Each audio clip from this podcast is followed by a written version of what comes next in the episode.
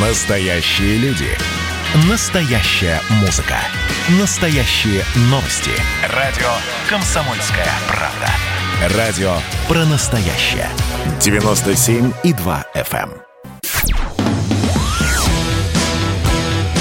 «Война и мир» с Валерием Федоровым.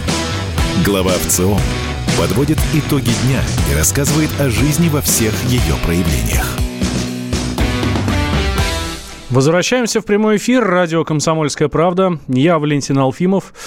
Рядом со мной Валерий Валерьевич Федоров, глава Всероссийского центра изучения общественного мнения. Ну и давайте пройдемся по опросам, которые совершенно свежие.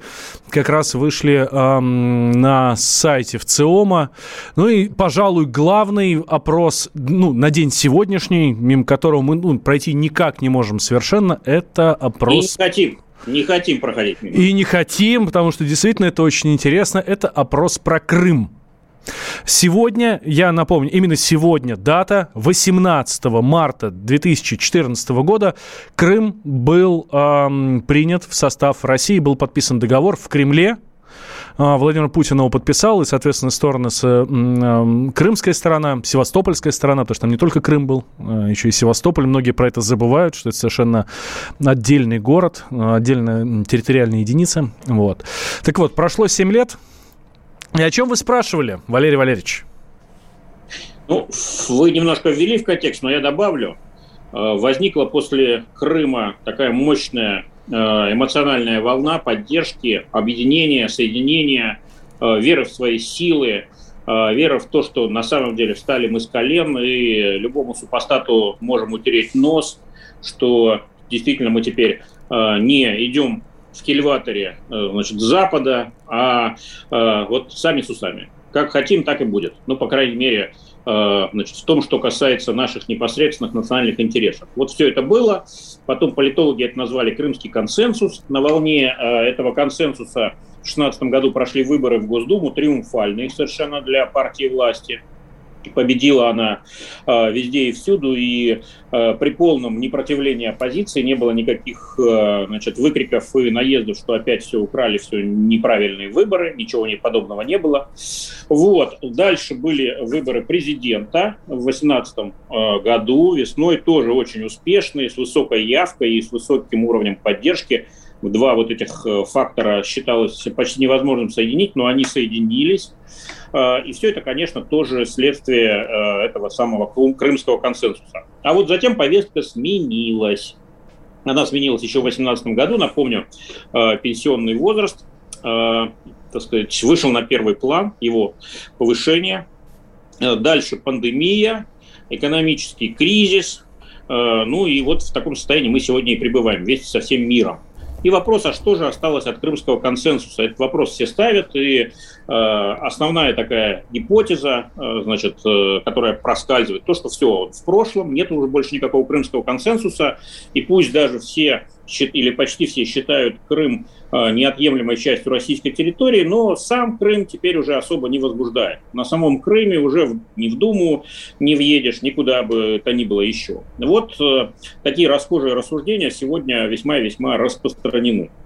Поэтому наш опрос, он как раз был призван в том числе понять, а вообще насколько Крым сохраняет значение символическое, политическое, насколько он важен, насколько фактор Крыма, а он, кстати, сейчас, вот спустя 7 лет, вновь реанимируется в международной политике, не нами, между прочим, Киевом.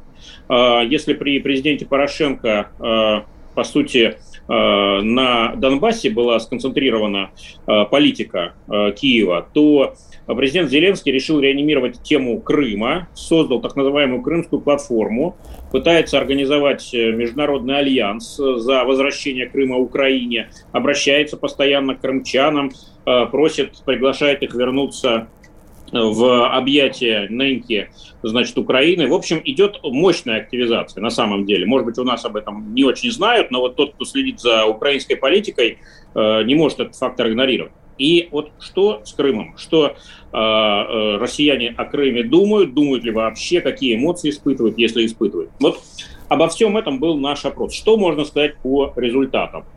Гордость и восхищение остаются главными эмоциями, которые россияне испытывают, когда слышат о воссоединении Крыма с Россией. То есть вот этот эмоциональный след очень сильный и очень позитивный, он остался. Такие эмоции, как осуждение, разочарование, они весьма маргинальны, там считанные проценты их испытывают, ну, по крайней мере, отвечая нам на вопрос. Можно предположить, что кто-то скрывает, но обычно этого не происходит. Как оценивают присоединение? 46%. Валерий Валерьевич, а у меня к вам вопрос. Да. Вот по первому вашему вопросу, который Всероссийский центр изучения общественного мнения задавал своим респондентам.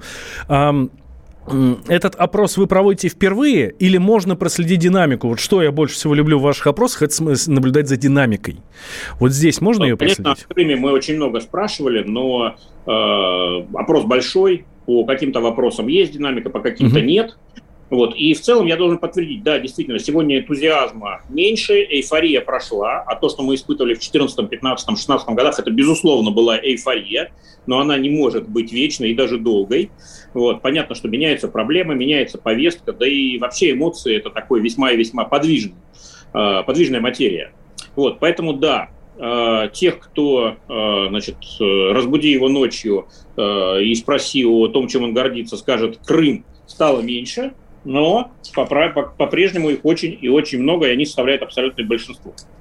Итак, вернусь, с вашего позволения, к следующему вопросу об оценке присоединения Крыма к России. Положительная она, отрицательная. Вот 13% отрицательно оценивают, положительно больше 80%, то есть 4/5. Несмотря на санкции, несмотря на проблемы, давление, кстати, продолжается. Вот буквально на днях мы увидели, выходит даже на новый уровень, эскалация в полном смысле этого слова.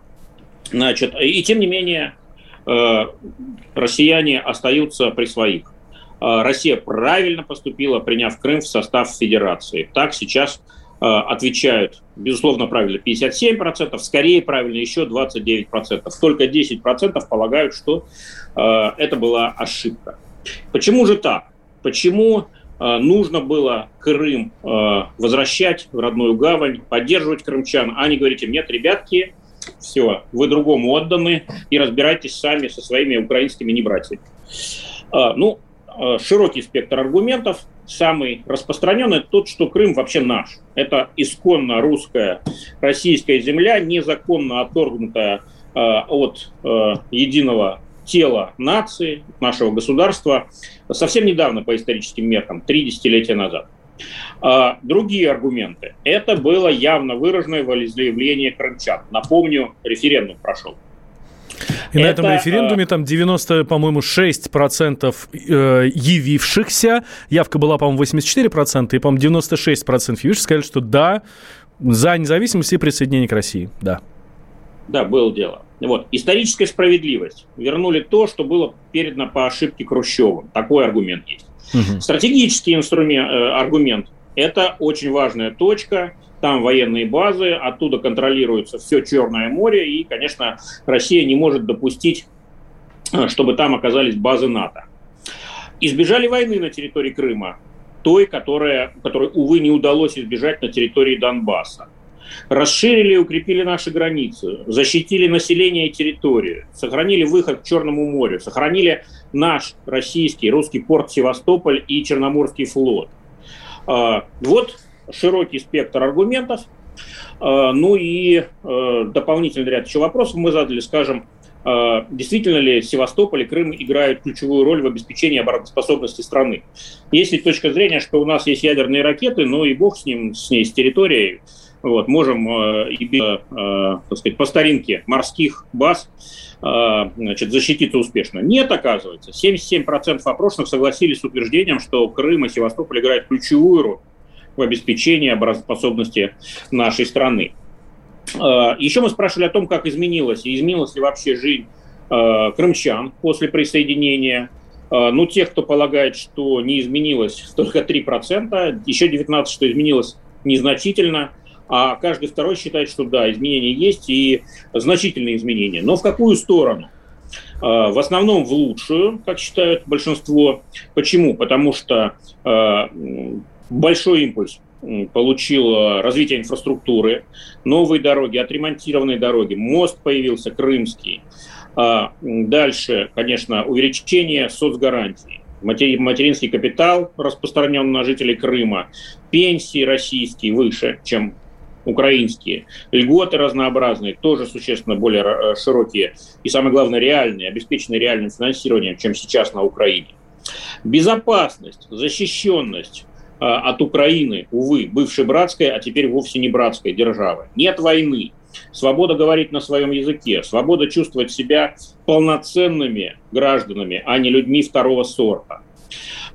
Вот то, что изменилось к лучшему в Крыму, по мнению россиян. Повторюсь, это опрос всероссийский, репрезентативный, не опрос жителей Крыма только, хотя они тоже попали в выборку, но в небольшом количестве. Валерий Валерьевич, вынуждены прерваться на 2 минутки, вы знаете наш регламент. Сразу после продолжим по Крыму или дальше пойдем по нашим опросам? Вы уж... Пойдем дальше, я думаю, с Крымом вопрос закрыт. Да, и не только у нас в эфире, но и геополитически тоже. Так, делаем, дорогие друзья, сейчас небольшой перерыв, 2 минуты, сразу после продолжаем с Валерием Федоровым, обсуждаем опросы Всероссийского центра изучения общественного мнения. Про ученых поговорим, про идеальный образ и реальное положение ученых. Ну и я думаю, что зацепим еще великий пост, который начался на этой неделе. Никуда не переключайтесь, я Валентин Алфимов, это радио «Комсомольская правда». Слушайте нас всегда и везде. Публицистка, комсомолка и просто красавица Диана Кади с пристрастием допрашивает главных ньюсмейкеров страны. В конце каждого выпуска спорщики заключают пари на главные темы дня. Что получит победитель? Скоро узнаете. Азарт, инсайды, разговоры шепотов и на повышенных тонах. Все это программа «Пари с Дианой Кади». Слушайте каждый вторник в 6 часов вечера по московскому времени на радио «Комсомольская правда». «Война и мир» с Валерием Федоровым. Глава ВЦИОМ подводит итоги дня и рассказывает о жизни во всех ее проявлениях. Возвращаемся. Прямой эфир. Радио «Комсомольская правда». Валентин Алфимов, Валерий Федоров, глава Всероссийского центра изучения общественного мнения. Про опросы ВЦИОМа и говорим. И вот на главной странице сайта ВЦИОМа прекраснейший опрос. Современный ученый. Идеальный образ и реальное положение. Расскажите, пожалуйста, о нем. Валерий Валерьевич, есть ли разница между идеальным образом и реальным положением? Или они все-таки или эта разница стремится к нулю? Но эта разница есть практически всегда. Начнем, наверное, с того вообще, насколько люди наши имеют опыт и знания, связанные с наукой, или же все, что они знают, это вот, может быть, из школьной программы, кто-то вузы заканчивал, ну и смотрит телевидение, в интернете что-то ищет сам. Вот первый вопрос, он об этом, и нам 5% опрошенных сказали, что сами работают в сфере науки. Не знаю, как это бьется со статистикой, мне кажется, это поменьше. Вот. Так что, может быть, определенное смещение выборки есть, но вот 5% уже немало. Еще 12% сказали, что и родственники есть, которые работают, 8% что друзья, 8%. То есть в общей сложности порядка каждый четвертый у нас как-то связан с наукой и имеет информацию о ней либо из первых рук, либо из вторых, а не только из СМИ и интернета. И это очень интересный такой хороший результат. Следующий вопрос был на память, скажем так. Попросили мы назвать кого-либо из российских советских ученых, кого помнят, значит, считают важными, выдающимися, крупными. И вот тут интересный результат. Первая пятерка вся, за одним маленьким исключением, это физики. То есть физика – царица наук. Такой, значит, образец, шедевр, да, по которому другие науки должны равняться. Это Королёв, ракетчик наш физик, да, Сахаров, тоже физик, атомщик, Курчатов, вот, из той же серии, Капица, знаменитый физик-теоретик. Вот затесался в эту великолепную физическую компанию только Дмитрий Менделеев, который создал периодическую систему элементов и является нашим выдающимся химиком. Ну, кроме того, в первую десятку вошли Циолковский, Ломоносов, Алферов, Вавилов, Павлов, Ландау и Келдыш. В общем, спектр достаточно широкий. Единственное, так сказать, кусочек дегтя, да, или ложка дегтя в этой бочке меда, это то, что наших современников, российских, а уже не советских ученых здесь, ну, практически нет, за исключением Алферова, который, к сожалению, тоже некоторое время назад ушел в лучший из миров. А можно я еще одну ложку дегтя? Давайте. Но меня больше всего расстраивает последний пункт вот в этой таблице. Затрудняюсь ответить, на который ответили 56% опрошенных. Да, не углядел я, значит, эту ложку. А на самом деле это не ложка. Это огроменное ложище. Уж не знаю, есть такое слово или нет. Да, действительно так. Но, с другой стороны, вспоминается анекдот про двух торговцев обувью, которых решили забросить на остров, где, значит, все аборигены ходили босиком. Вот. Каждый написал отчет, пессимист написал: шансов нет, здесь все ходят босиком. Оптимист написал: великолепный, огромный потенциал, все ходят босиком. Вот. Так что это вопрос о том, наполовину полон или наполовину пуст стакан.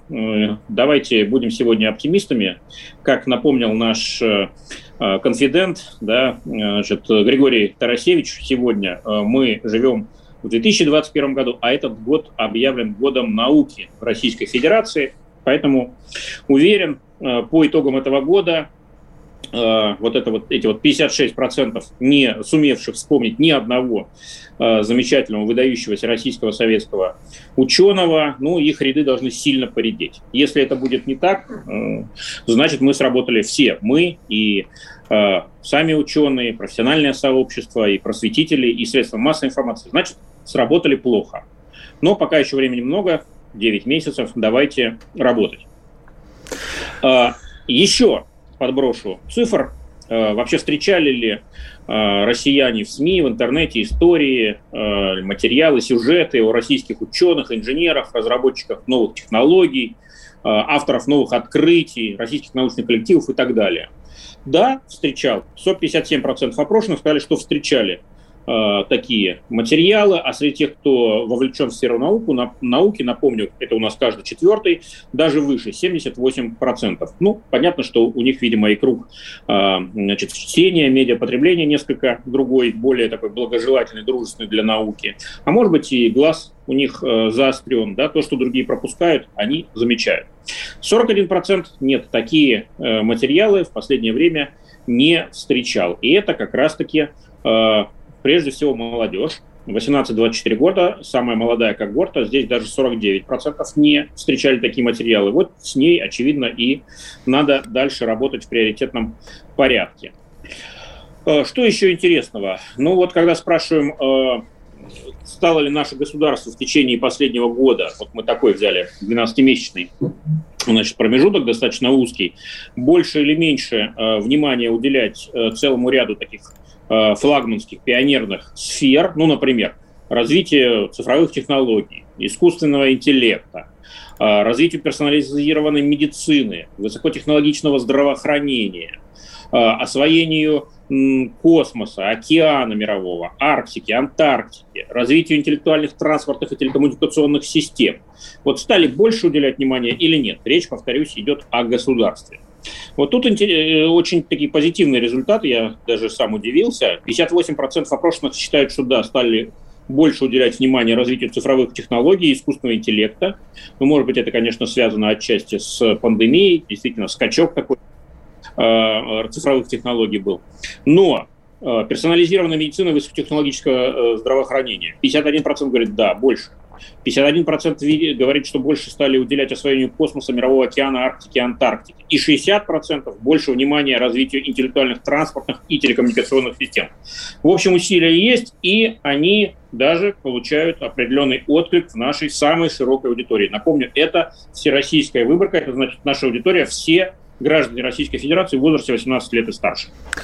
Будем надеяться, Валерий Валерьевич, что цифры которые говорят, что количество опрошенных, которые говорят, что да, интересуюсь, да, знаю, да, слышал, видел, и результаты, самое главное, вижу. Предлагаю не только надеяться, предлагаю еще активно работать. У нас для вас, у нас для этого есть все возможности. С удовольствием. Вот тогда вот так ближайший год и проведем. Валерий Федоров, глава Всероссийского центра изучения общественного мнения, я Валентин Алфимов. Спасибо, дорогие друзья. Через неделю здесь же услышимся на волнах «Комсомольской правды». Мир с Валерием Федоровым.